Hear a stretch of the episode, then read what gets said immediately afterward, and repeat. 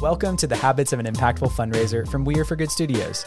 This limited podcast series is designed to help you get clarity for your role within a nonprofit and help you build the habits that lead to long term growth to find balance along the journey.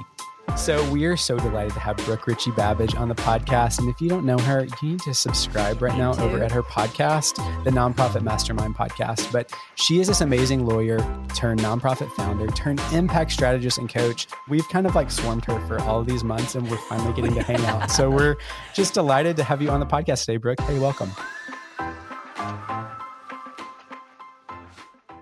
I am delighted. You know, before we hopped on, I was just geeking out over being here with you guys. I am such a fan of everything you're building, and I'm really excited for this conversation. Well, oh, I mean, we are too. Gosh, that goes yes. both ways. Kind of speechless. And I love that I just cut your bio off because, you know, she's also a Harvard Law School grad and all these kind of things, fellow. But that's not what this is about because I feel like your heart and soul, like when you listen to you, like it just comes through the page. Or if you go to your site and like dive in, like your heart in this is so good but you're really great at building systems for people too, like yeah. frameworks to to think through. And that's when we thought about this series, we wanted to really give a playbook that you keep coming back to of like what really matters. So before we get into all that though, we got to give you a little space. This is your first time on the show. Give us your mm-hmm. story. Like how did you get here um, to this moment and kind of walk us through a little bit of your personal journey? Absolutely. So, you know, you you captured a little bit of it in in my bio. I have always just really been committed to social justice and social change. And I actually thought I was going to be a writer. I thought I was going to be a journalist and um, tell stories of social justice and social impact. And then I discovered that I don't have the patience and I am far too sensitive. I'm not really good at having other people. Oh my gosh, you're my, my people. so that wasn't going to be a good career. Um, but one of the summers when I was exploring journalism here in New York City, where I live and, and have spent most of my adulthood, there was also a policy institute starting called Center for an Urban Future that basically applied journalistic principles to policy work right, to, to legislative advocacy. And it partnered with organizers and lawyers and journalists and sort of took the lived experiences and stories of people in communities and helped translate that into legal change and advocacy. Mm. Oh, I love that. Wow. And I was like, I'm in. That's that sounds just amazing. Just the whole sort of gestalt of it. And so that was actually the summer that I decided I'm going to law school, I'm going to policy school. Um, and you know, like you said, John, the through line has been social justice. That was really the the crux of the law that I practiced. I was a community lawyer. And so that's really about decentering my own expertise as a lawyer in the room and centering the expertise and experiences and skills and capacities of the clients, of the people that you are advocating on behalf of. And they become partners in the advocacy process. And while I was doing that kind of law, I find that I, I kept having the same conversations with the people I was working with over and over. And that really what I was drawn to was the partnership, was the sort of empowering them to be the people going into conversations in court, going into conversations in government agencies. And that led to the founding of my organization. And then the rest is history. That's what I did for, for 12 years. Okay. I am married to an attorney, and I'm not going to try to throw him entirely under the bus right here, but you are the first attorney I have ever met who subscribes to the things that the thing that we say over and over on this podcast, which is if you're looking for solutions to your problem, you go directly to the community, yeah.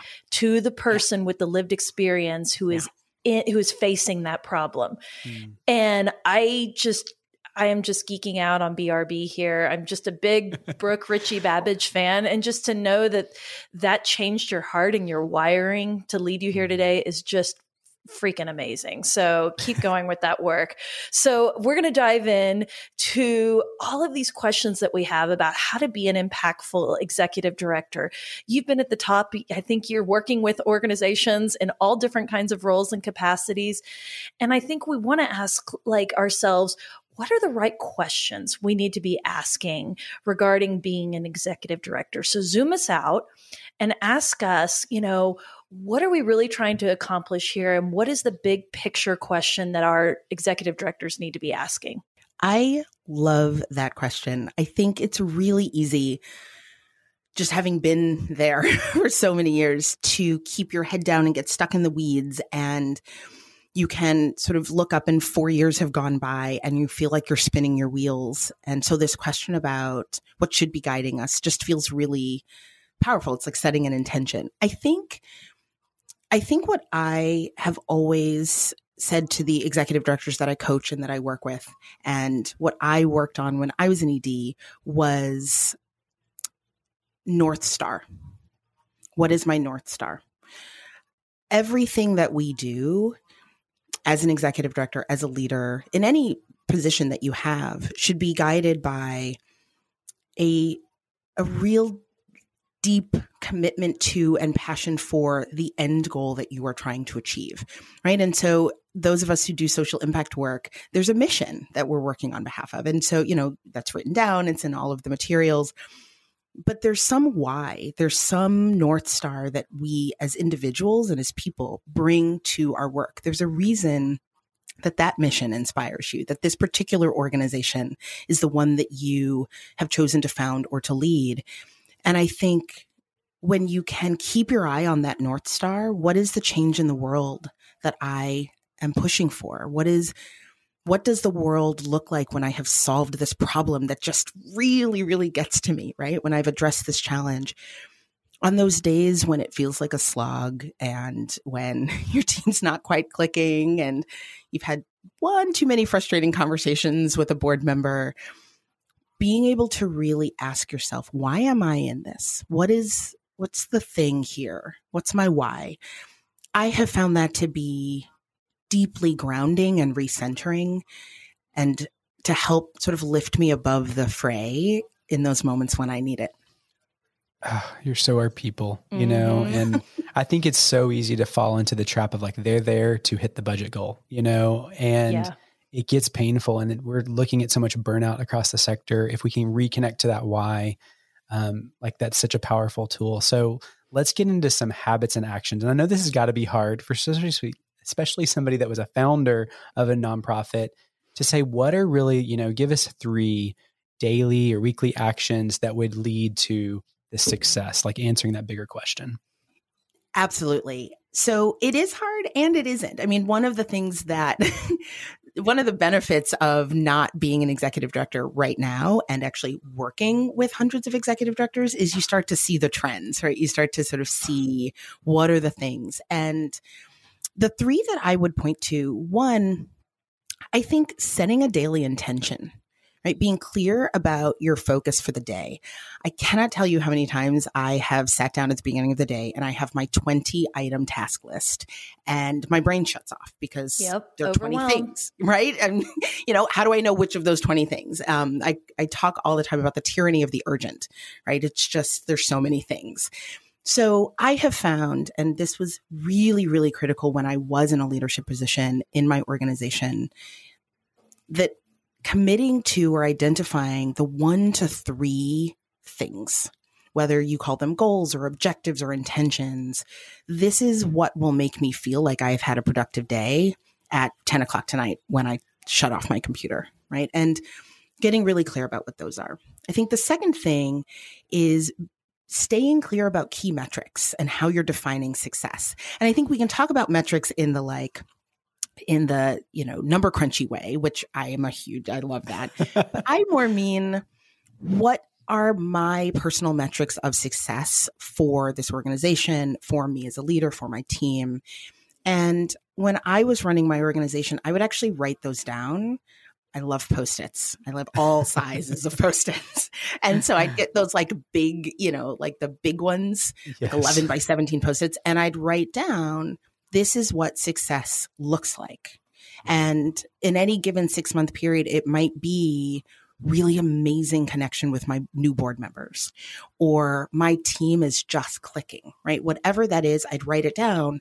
And every day it's right there in front of me, grounding me and keeping mm-hmm. me sort of centered. And then the third thing at the end of the day, what's a win? It's really easy as executive directors to as people, quite frankly, to focus on all the things we're not getting done, all yeah. the little failures, all the little balls that were dropped. I think most of our time is spent on that. unfortunately.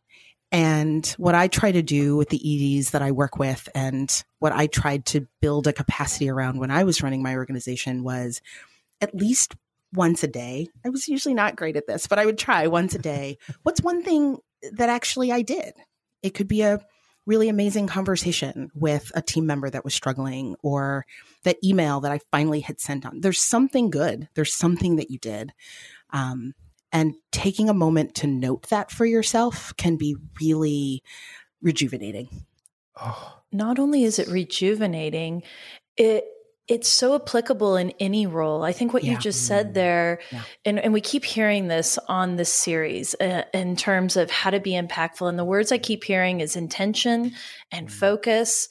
And I think we're just so used to living in the spin cycle, the hamster oh wheel oh gosh, in yeah. nonprofit. And we're just running all the time. I'll tell you, I just did a training with a foundation down in Texas and something that came up as we were exploring values over and over that they wanted to hear was they want to hear more wins. They want to hear more about their wins from mm. their leader. They want more recognition. And they don't necessarily want it for themselves. They want it for their colleagues as well. And I love that one in particular, that third one that just kind of recenters us and says, even if, you know, the donor said no to this massive proposal, which will take all the wind out of the sails if you've made a big ask, or the board member's mad, or whatever whatever's happened, if you can find that silver lining in every single day, and if you can't find it, look for it in humans because humans are showing up every single day and giving their best. Absolutely love that.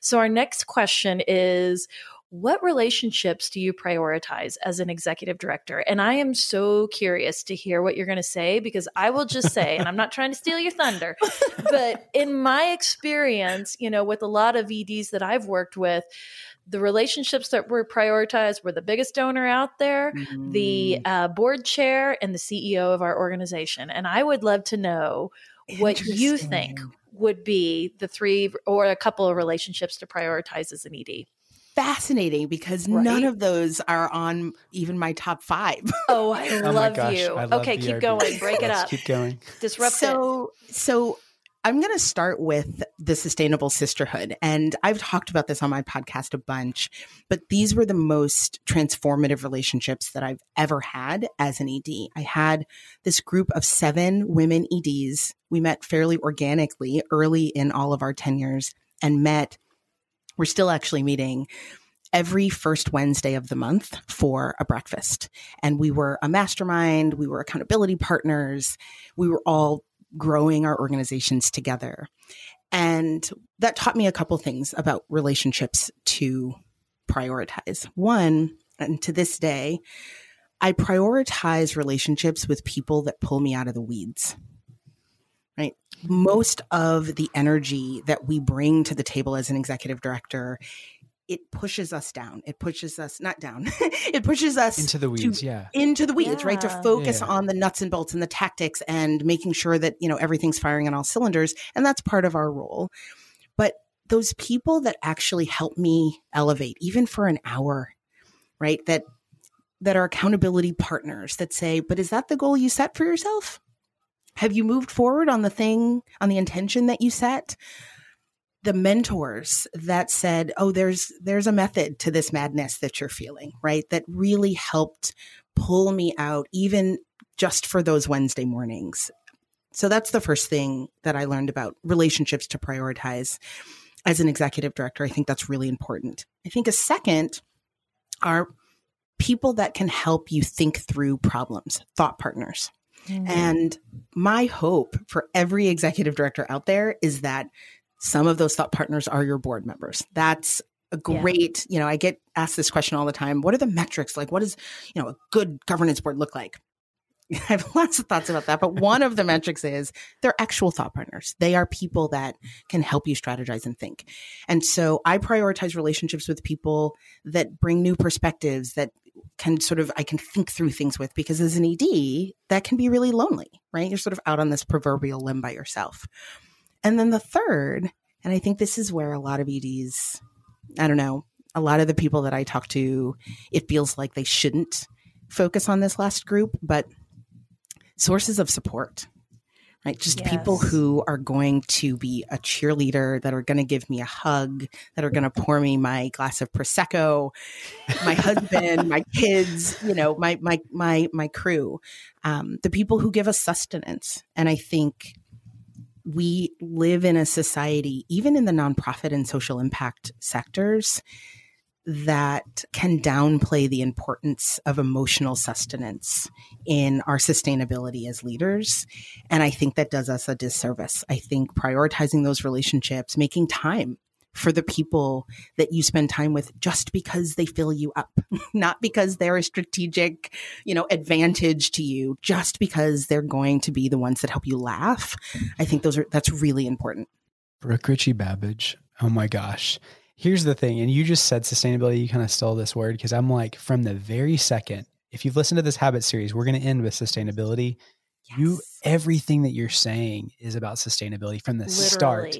And that just makes me well up with like excitement because yeah. right now I know there's people listening that just feel so buried in this, you know, and I hope this conversation pulls you out and gives you a north star of how you can kind of yeah. reorient, you know, and rally around this let's go into some do this, not that. We love this. I'm picturing that book where it's like, don't eat the burger, you know, eat the chicken instead. It was like that. but what are some of the preconceived ideas? Because a lot of people think it's this. Walk us through some of those of, of what the right way to go about it is. Yeah, I think you know one of the big ones that I would point to is um, I say laundry list, but I don't want to sort of um, sound judgy. But um, you know, we all have the list of things we have to do, say next quarter, right? Yep. And we do our work planning or we have our strategic plan, and it's just a list of activities, and that's really overwhelming because there's no sort of weight attached to anything. Everything is of equal importance and of equal weight. And so I think, you know, one of the do not do this is work planning that is that starts with and centers around activities. I do a lot of strategic planning with folks and I guide folks through a process of like, what's your vision? What are your priorities? And without fail, maybe a third of the way through my process, I get an email from a board member or somebody on the, the planning team that's like, when are we going to start talking about what we're going to do? like, when do we start talking about like, Always. right, the activities? Uh-huh. And I get that because obviously that's where the impact comes from. But I would say the don't do this is like, don't start with activities. Don't start your day, going back to the intention, don't start your day with like yes. the, the tasks. Start with the goal, start with the North Star, start with where are we trying to go? Because that will tell you which tasks are more and more, more or less important. Oh my so gosh, John, you took those words right out of John's Did you see, mouth. Like, I can my, see I have to pledge. I'm holding my heart. I'm like, yeah, this is this is a, a hill that John will go to die on, and he is a hundred percent correct that the tactics are going to bury you, but the strategy yes. and the goals they are going to center you in the work. That's Thank right. you so much for that. Absolutely. Yeah, I always say that specificity and clarity give rise to intentionality, and sustainability comes from intentionality. Okay, Brooke, now that we have hit the ground running with goals and strategy, I really want you to get in to some of those tactical things like KPIs. What are the KPIs and those success indicators that matter? And what are the ones that just don't matter? I love that question for the same reason that I loved the do this, not that question. So, first, I'll say it depends. Nobody likes that answer, right? It depends on on your goal and your north star. But I think there are some KPIs that people often focus on that I think can be a distraction. Mm. And I will very rarely tell people they're doing something wrong, but sometimes what we focus on is a distraction. It is not serving us. So the ones that I would highlight are, um, you know, dollars raised. Right. Whenever I work with organizations, one of the KPIs that they that they track is how much money did we raise this month, this quarter. So obviously, you want to know what your revenue is, but what I would say is that dollars raised, just as an example, don't matter outside of a broader context mm. right? So if you raise $100,000, but it costs you $110,000 to raise that $100,000, then that KPI is meaningless, right? It doesn't yeah. actually tell you where yes. you are financially. So I think KPIs like, what is your fundraising efficiency? And there's some really great metrics and sort of ratios that EDs can, even ones who are nervous about money um, and finances can can think through and use. What is your return on investment on fundraising dollars spent? And I think that's a really important one. So, how much did you have to spend to raise each dollar that you brought in? That actually, that KPI gives you far more insight into how your dollars are being used efficiently and effectively. I also would think if we're, you know, just staying in the fundraising zone, a lot of people look just at new donors. Right? That's again, maybe that matters, but are you looking at new donors within the sort of profiles that are going to actually be the best givers for your organization, mm-hmm. right? So you can have a lot of transactional donors, people who give because you have a campaign and they sort of send you $50 and that's great. That's $50. But are these donors with a deep affinity for your work? Are they yeah. people, you know, are they your people? Are they in your community? Are they going to become long term donors? Um, another one that I would highlight is how many ambassadors do you have for your organization? How many people do you have out there shouting from the rooftops about your organization, asking on your behalf, spreading the gospel about your organization? How many deepened relationships have you formed? And what are the metrics that you will use to demonstrate or illustrate a deepened relationship. And that can be with your own team. That can be with folks on your board. That can be with advisors and mentors. So I think really the KPIs you want to track are the ones that give you clear insight into the strength of your organization, not just the dollars in, et cetera. Holy smokes. I just did the mic drop. Nobody can see it because nobody's on YouTube. Everybody's listening on streaming platforms. But that was a mic drop moment. Yeah. And just like the understanding what the numbers mean is so yeah. is so important because Telling especially the story our, of those numbers. Yes. Yeah. Yeah. Because I think there's going to be board members that come in that don't understand that context. And it's understandable they're going to focus on the top number real without realizing maybe it's draining the entire staff for months to be able to raise those dollars. So really, really awesome way to apply that. And what you call ambassadors, we call them rabid fans on this podcast. Mm-hmm. And I love that you brought them up because there's really a quality there of just understanding this is where I love data, but we love our gut at the same time. we talk about mm-hmm. this.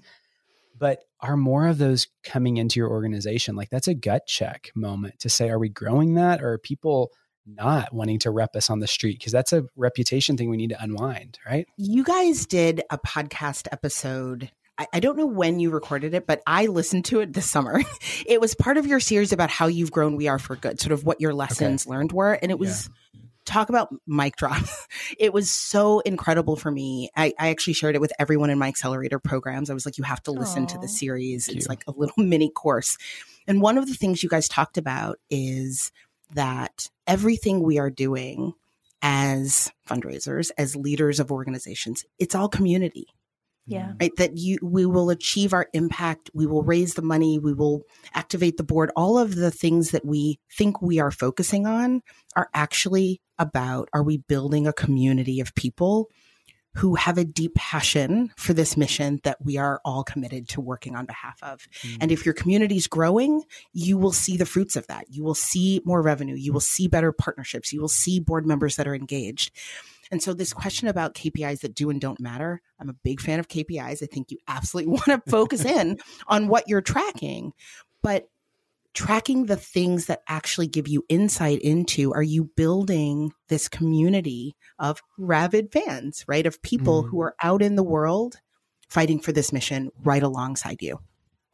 Thank, Thank you, you, for, for saying that. That, that was a really nice compliment. and and I'll also say how you're defining community is yeah, incredibly right. important because like we say so many times community isn't just showing up with wealth. They're showing up in so many different ways. And if you can create a community and a space of belonging where people feel safe and seen and valued they're going to bring all kinds of assets to the table that are beyond the financial donation that they can make. And they will bring mm-hmm. some of those but they're going to bring a whole lot more. And guess what when they feel safe to do it, they're going to bring their friends. And that is how the trickle effect works. So thank you so much for saying that and lifting that back up. Okay. So we see this incredible career you've had, And clearly you came out like swinging too. I mean, No you know, like kidding. it's just like force for good. you've done this in such a sustainable way that you're now, you know, bringing others alongside you, which is what's so inspirational about your story. Let's talk about sustainability for a second. Like, Yeah. how do you take care of yourself as an executive director? What's we're going to call this like our mental health minute at the end. How do you take I care of it. yourself and check in on yourself? So I am going to be fully transparent here and share that I am better at it now than I was for many of the years that I was an executive director. I think that a lot of those years were hard. I, I loved my organization. I was a founder. I loved my mission. I loved my team. I was very blessed to have a team and a board that I loved. And I absolutely did not center my mental health, my sustainability. I think part of that was, you know, 10 years ago, just in our sector, conversations about sustainability were far less frequent. I think that part of it was that as I was coming up, you know, 25 years ago, the way people talked about leadership and what it meant to be a leader meant you never show what people called weakness. You never showed exhaustion. You, you know, were the first awake and the last to go to sleep, you know, all the things, right? And I was very much a student of that school of leadership and unfortunately was good at it. And I say unfortunately because it's not right. It's not good. It's not healthy.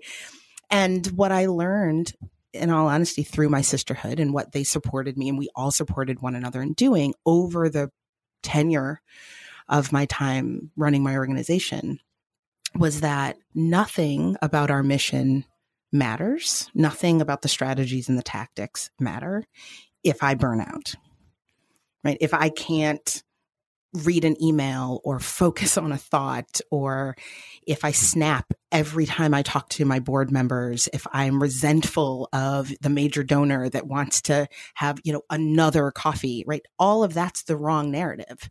I'm not bringing joy into those engagements, into those conversations.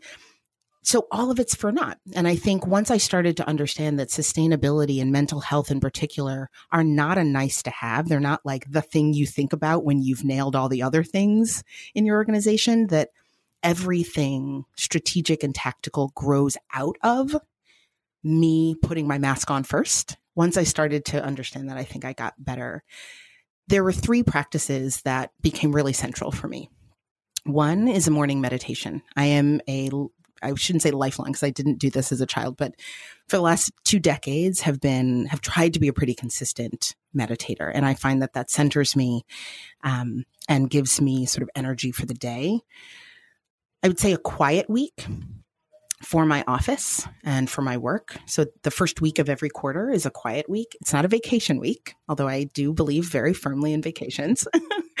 but it is a week where we don't do external meetings, we don't do external work. People can work on whatever they need to catch up on. It's a time if they have passion projects, just something they want to explore in our organization or in in our sector. It's a week for them to spend living into the mission in the way that they want and perhaps gets crowded out. So we do that every quarter. To this day, even in running my business, I have a quiet week. It's coming up next week, first week in October. And um, related to that, sometimes um, we would do this at different times, but the last week of every August, for example, um, sometimes some organizations do two weeks. There are um, blackout weeks. So not quiet weeks. The next step, which is a vacation. Everybody gets a week off, you know, or two weeks off, depending on how hard we'd worked that year. Because one thing I realized is nobody actually takes vacation when they're supposed to. So those were things that I tried to create structures that would actually support quiet, stillness, breathing, a chance to reflect. You know, our brilliance happens in the moments when our brain is not in panic mode. And I don't think we often think about how how much time we spend in what our bodies feel as panic mode. So those are the things that I those are the habits I've tried to develop. Brooke Richie Babbage, will you accept my friendship bracelet that I've homemade for you? Because you are such an incredible human. Oh. Thank you for speaking to the nonprofit leader just as a human being. I mean, I really just look back at the last two and a half years and I look at the sector and our leaders in particular. And they just, it feels like Atlas, like they have the weight of the world on their shoulders. They're carrying their baggage, they're carrying the staff's baggage, they're trying to pivot, they're trying to figure out their life and what does it all mean in this brave new world. And I just appreciate so deeply that you would hold court for just the space to breathe and to think. Because I can tell you, and with We Are for Good, my best ideas for this company have come when I've been able to take a breath and when I can clear my head and we live in the fog of chaos yes, all the time the because yeah. there's a million shiny things that are before us all yeah. the time and you want to help everyone but you're right if you cannot help yourself then you cannot be the light that sort of shepherds and creates yes. this trailblazing moment for your people. So, yeah. thank you so much. Absolutely love that okay, you've got our friendship bracelet. We've offered you this rose on the podcast, all the things. Tell people how they can connect with you. How can they connect with your incredible organization?